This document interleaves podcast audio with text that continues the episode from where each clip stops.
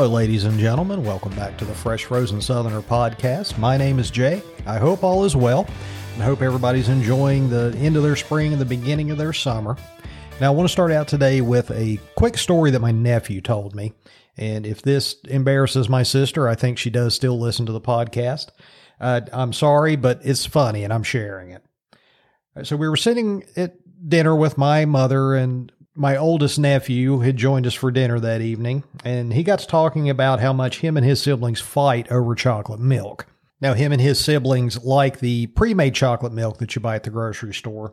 My kids never drank that because they want to do everything in the most inconvenient way for me and their mother possible.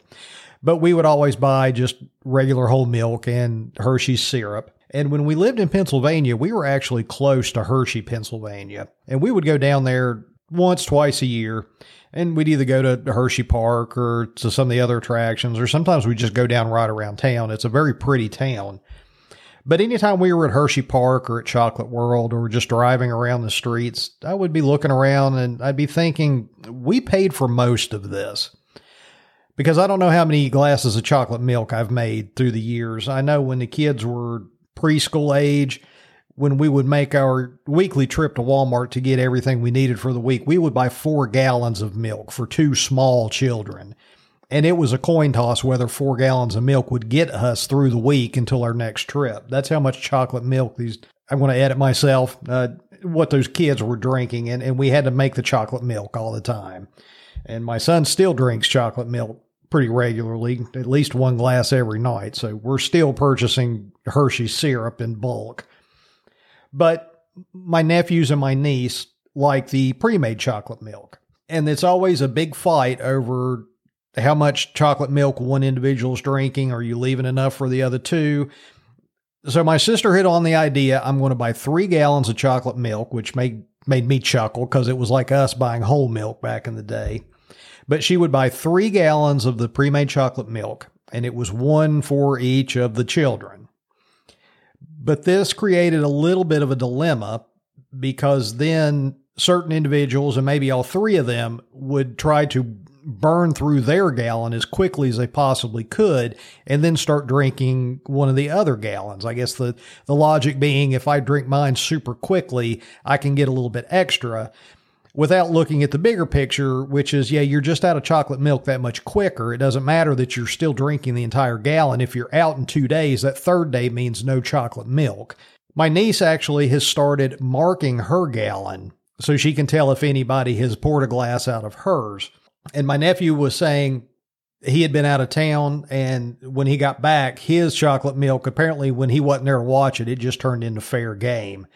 But ever since he's told this story, the idea of competitive chocolate milk has just been stuck in my head, and I chuckle every time I think about it.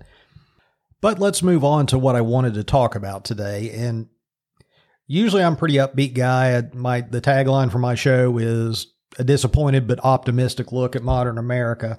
And I do not feel optimistic about something that's upcoming. And that is because on June the 30th, the fifth Indiana Jones film will be releasing in theaters. Now, the first three were great. Um, I seem to be alone in the opinion that Temple of Doom really wasn't all that great of a movie. I'm not saying it was terrible. It just, I don't know, the, the tone was off for something. It, it just doesn't feel quite right. It's a little bit more campy and I don't I don't know what it was 100%. It just I don't know. It felt a little more cartoony than the other two the original and the Last Crusade, the one with Sean Connery, but you know, the the first three were very good. I don't know if you watch Kingdom of the Crystal Skulls. It was really not a good movie and number 1, I mean Harrison Ford, he's doing his best out there, but he's just really he's too old to play Indiana Jones at that point. And this came out in 2008. So 15 years ago, he was too old to really play Indiana Jones. And it's, it's not that Indiana Jones is, of course, he's a professor. The character is a college professor, but he's also the globe-trotting adventurer. And watching Harrison Ford struggle just to walk, it sort of makes the action sequences seem a little bit too unbelievable. And not that the CGI or the action in that movie was was very grounded to begin with. I mean, you you had Shia LaBeouf swinging on vines and somehow telepathically communicating with a troop of monkeys. It was a little bit out there, but it was really not a very good movie, and it should not have been made, least of all because Harrison Ford really can't physically do the role anymore. But here comes another one. And Harrison Ford's 80. You know, he's still a good actor, but it's like football. There comes a time, I don't care how great of a running back you were when you were 23, when you're 35, you can't play the game anymore. And it's just a sad reality of life. And Harrison Ford is well beyond when he should be playing this type of character. Harrison Ford's age aside, though, the reason I'm not looking forward to this movie is because the Indiana Jones franchise is now owned by Lucasfilm. And Lucasfilm is run by Kathleen Kennedy. Now, for years now, we've been having movies come out where the studios you know, really make a push to hire women writers, women directors, and that's absolutely fine. The problem is is they're not hiring talented female writers and directors. They're hiring activist female writers and directors. They're hiring people based on you know, do they say the right things on social media? Do, are they screaming, you know, smash the patriarchy every time they walk out their front door? And you're getting people that aren't very good writers, you know, are very inexperienced directors. They're just not ready to take on these big roles. And you can tell it in the final product. The stuff is just not very well done. The stories don't make sense. There's a lot of contrivances and conveniences in the plot. It's just not very well written or very well directed. And for a long time, I just thought that that was a byproduct of the fact that they were hiring people based on political affiliations rather than talent. I have come around on that because there is a trend, and particularly with Lucasfilm products, but really a lot of big mainstream Hollywood movies and even TV shows now. And that is where the male characters are there to be basically just lampooned. And particularly with Lucasfilm, it's not just they're making men look bad. They are making movies that have these very beloved, very iconic male heroes, and it's just an assassination attempt. And when I say that, I mean that literally. These movies are made specifically so they can take these legacy characters and just turn them into horrible people. I mean, in the last 50 years of cinema, if you ask somebody who is the poster child for the hero's journey iconic movie hero, and most people are going to say Luke Skywalker. Well, what did the Force Awakens trilogy do to Luke Skywalker? Well, they turned him into a failure. He tried to kill his nephew because he misread the situation. He then turned his back on his friends, his duty, and just walked away from everything. And they when they find him, he's just this weird, broken hermit that's just waiting to die and he treats everybody like crap and he won't help any and he's not going to come back. I mean, they just turn these people into horrible, horrible characters. Kathleen Kennedy has even said in an interview she looks at the Luke Skywalker story as a cautionary tale. She took an icon of cinema and decided that she wanted him to be a cautionary tale. In those same movies, they took Han Solo and they turned him into a deadbeat father who had left his son and his wife and just pissed off into the galaxy, somehow managing to lose his beloved Millennium Falcon starship, which was you know, always the thing, one of the things he loved most in the world. He somehow managed to even lose that. And he's just this vagabond that Daisy Ridley's character happens to run into. Lando Calrissian is nowhere to be found. He's hardly mentioned. He shows up in one scene, which there's no explanation of how he came to be there or how he knew where they were going to be. That was one of the contrivances I spoke of earlier. And all this is in addition to the fact that the first Force Awakens movie is basically just a shot for shot remake of A New Hope. And it's it's like Kathleen Kennedy's whole intention was, you know, I want to rewrite this story and I want to make Luke Skywalker the boob of the story, and I'm going to do it with a better, more talented female character. And if you don't agree with that, let me give you a synopsis and you tell me if I'm talking about A New Hope or The Force Awakens.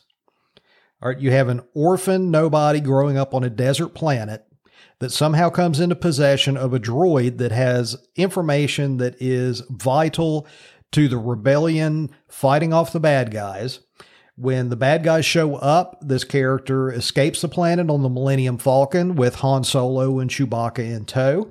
They get captured by the bad guys and taken to their giant round planet killing space station, which they then escape from. But in the escape, the bad guys are able to track them to where they're going to rendezvous with the rebellion. And before they can get there and blow up that planet, X Wing fighters blow up the planet killing starbase. Now, which movie was I talking about? Because that is not a synopsis that covers both of those stories. It's like I say, it's basically just a shot for shot remake except Kathleen Kennedy wanted to take a dump on Luke Skywalker and elevate a female character. Now, you can elevate a female character, that's fine. We're going to get into a little bit more of that here in just a second. But the fact that they always go out of their way to make the legacy male heroes just piles of trash. I mean, if anybody has watched the new Peter Pan and Wendy movie, Wendy is the hero of the story. Peter Pan is such a despicable, spiteful little monster that he is responsible for the all the bad stuff that the bad guys did. He is the reason that Captain Hook is evil. He is and not you know just through happenstance.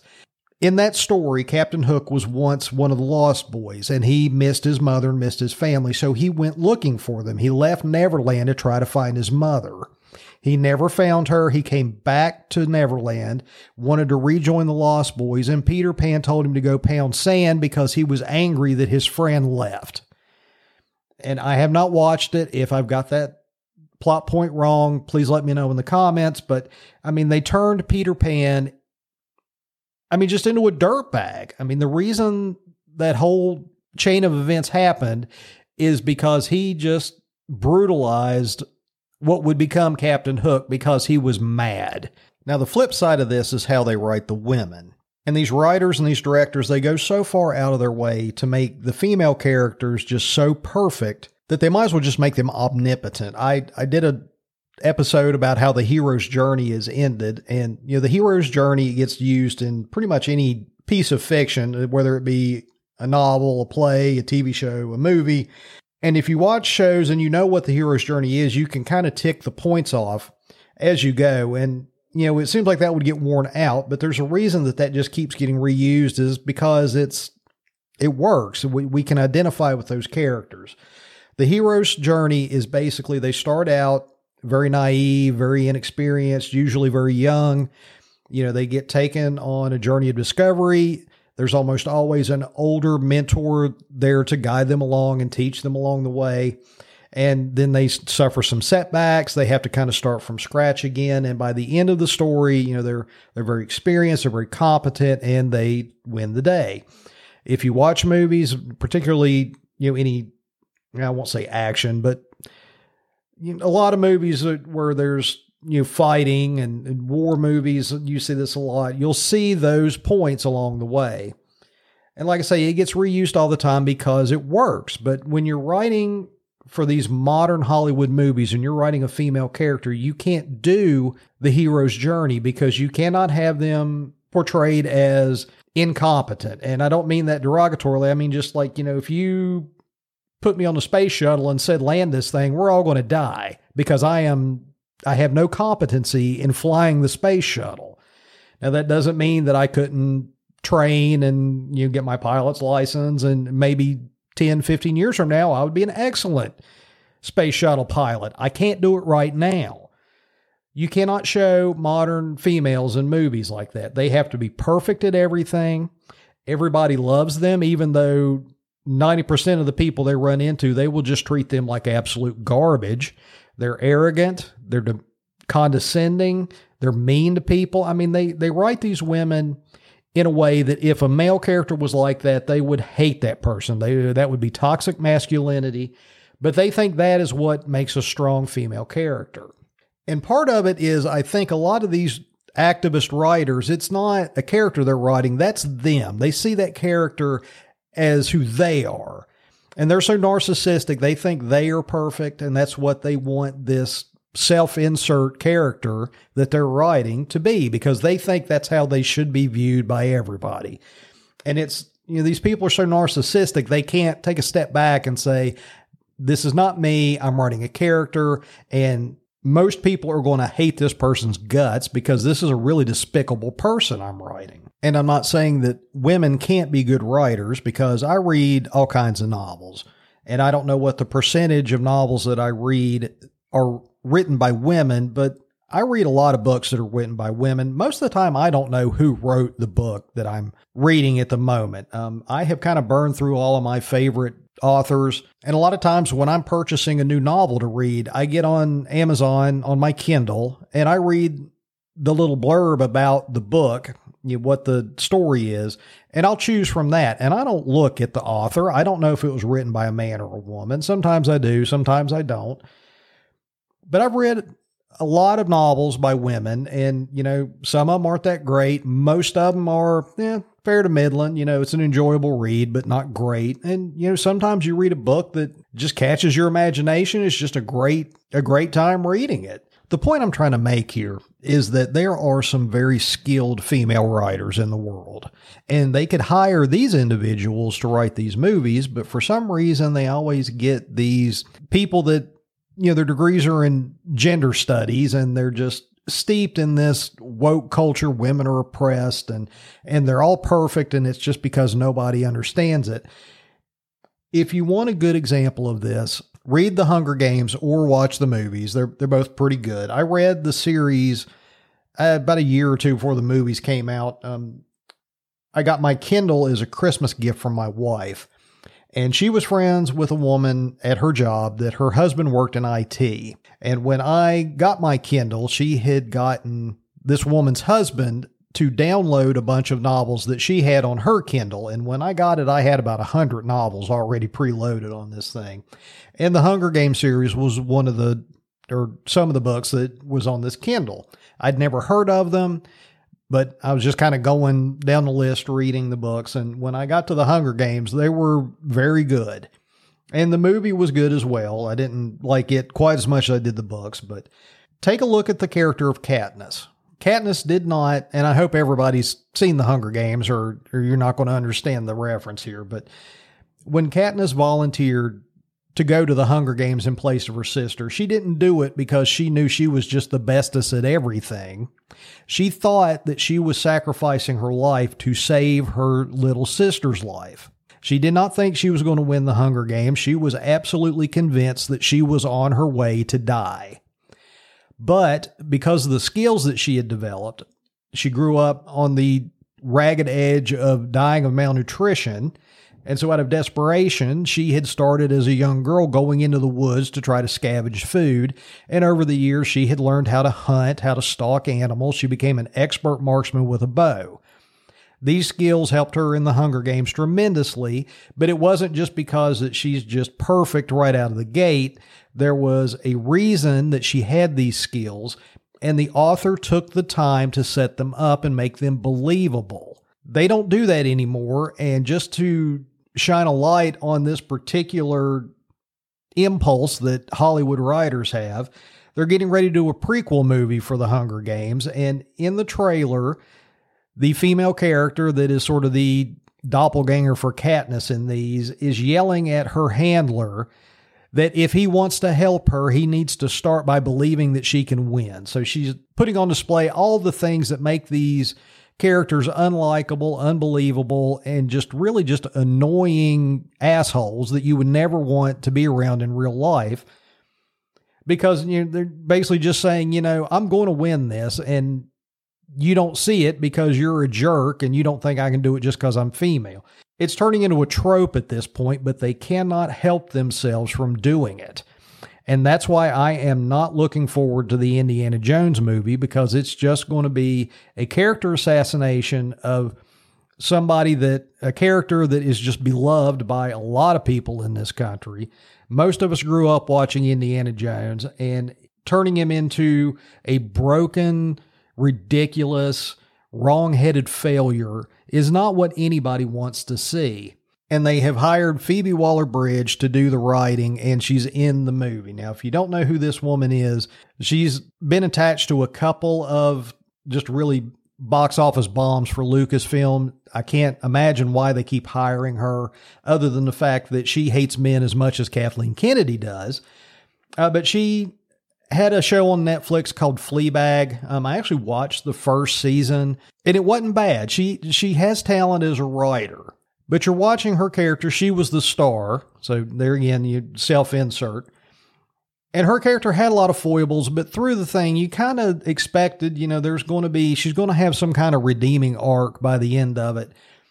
Uh, but no, um, she subverted my expectations, which is something that you'll get here thrown around a lot, and it's never a good thing.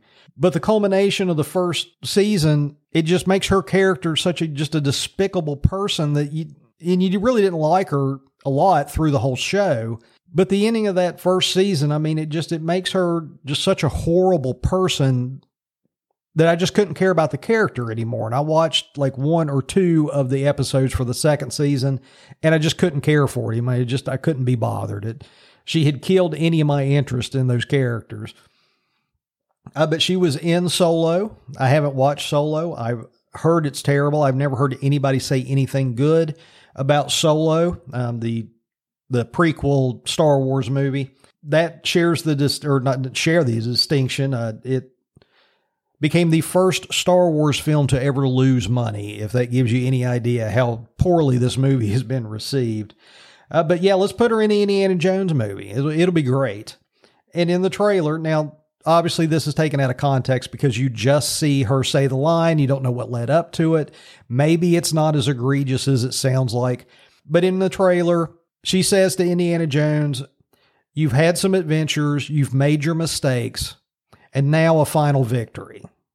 She's trying to convince him to come help her, which, from what I understand, you know, she's supposed to be, you know, smarter and better than Indiana Jones at everything. If you think somebody has had nothing but failures their whole career and you're better at them than everything, why would you ask for their help? That doesn't make any sense. But that just kind of sets up how they're going to treat the Indiana Jones character. Now, about a year ago, or perhaps a little bit longer, uh, they had some test screenings of this movie where people just absolutely hated it. And they have done extensive reshoots and rewrites to this movie, trying to make it to where people don't want to tear the theater down after they watch it. And I, I don't know, but I would speculate that she kind of led Indiana Jones by the nose through this whole movie. He couldn't do anything right and she was just better at him than everything. And it was just two hours of her belittling the shit out of Indiana Jones. And then at the end, he gets killed and she takes on the mantle. And people did not like that. And I can't believe Lucasfilm doesn't understand at this point that that's not what people want to see and why they keep pushing this narrative because people are starting to get fed up with it. And I think the reaction to the movie that's coming out the finalized version, even after all the reshoots, even after all the rewrites, people still are not liking this movie.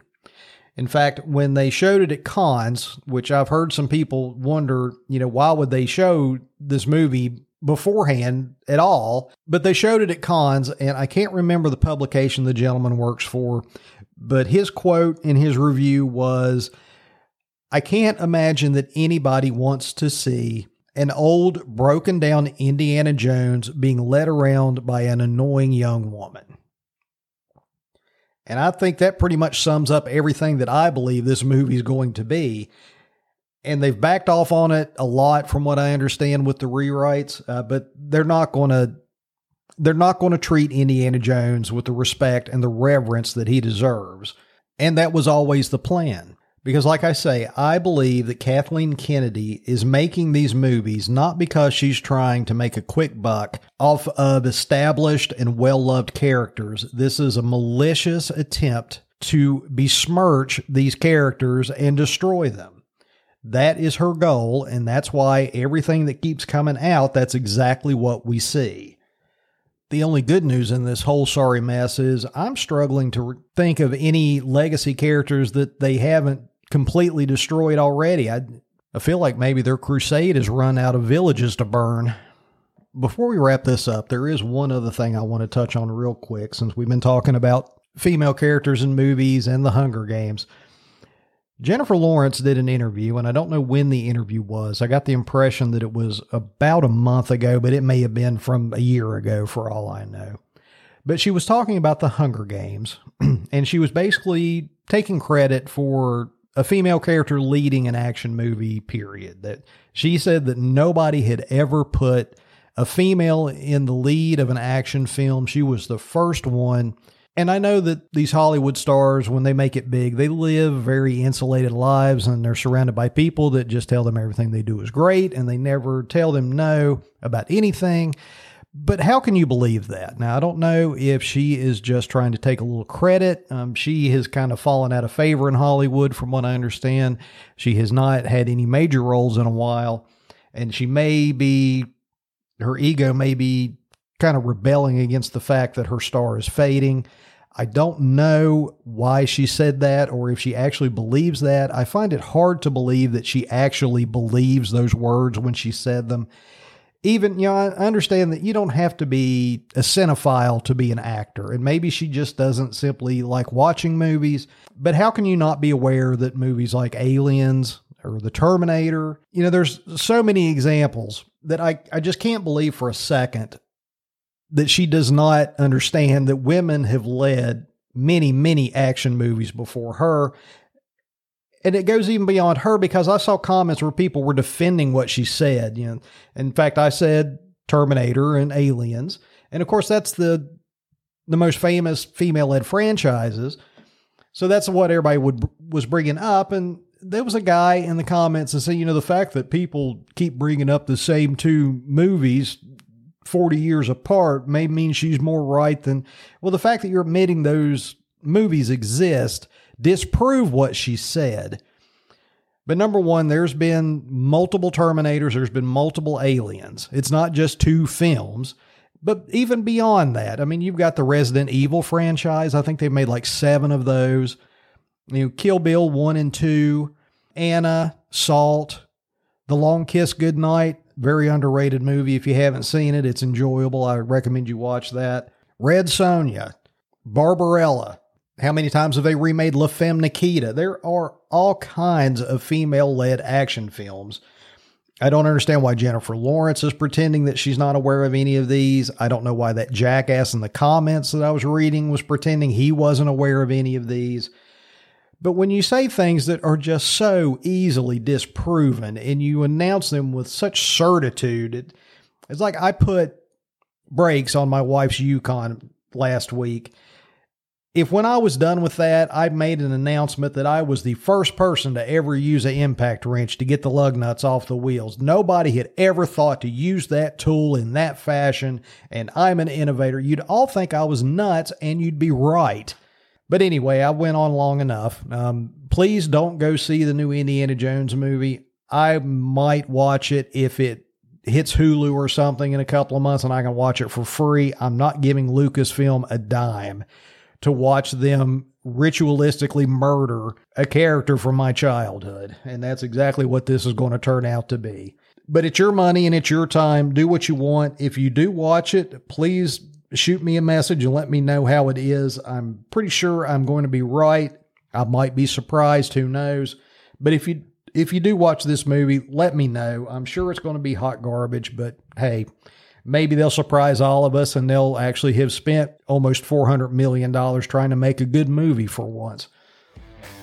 All right, ladies and gentlemen, that is all I've got for you today. Thank you for listening to me rant and rave about things that I view as injustices and probably nobody else cares about. Uh, but if you did enjoy the show, I appreciate you sitting with me this long. Uh, if you'd like to leave me a like and a comment, you can do so at freshfrozensoutherner at gmail.com or you can go to the Fresh Frozen Southerner Facebook page. All right, guys. Hope everybody's having a good weekend, and we will talk again very soon. Thank you very much.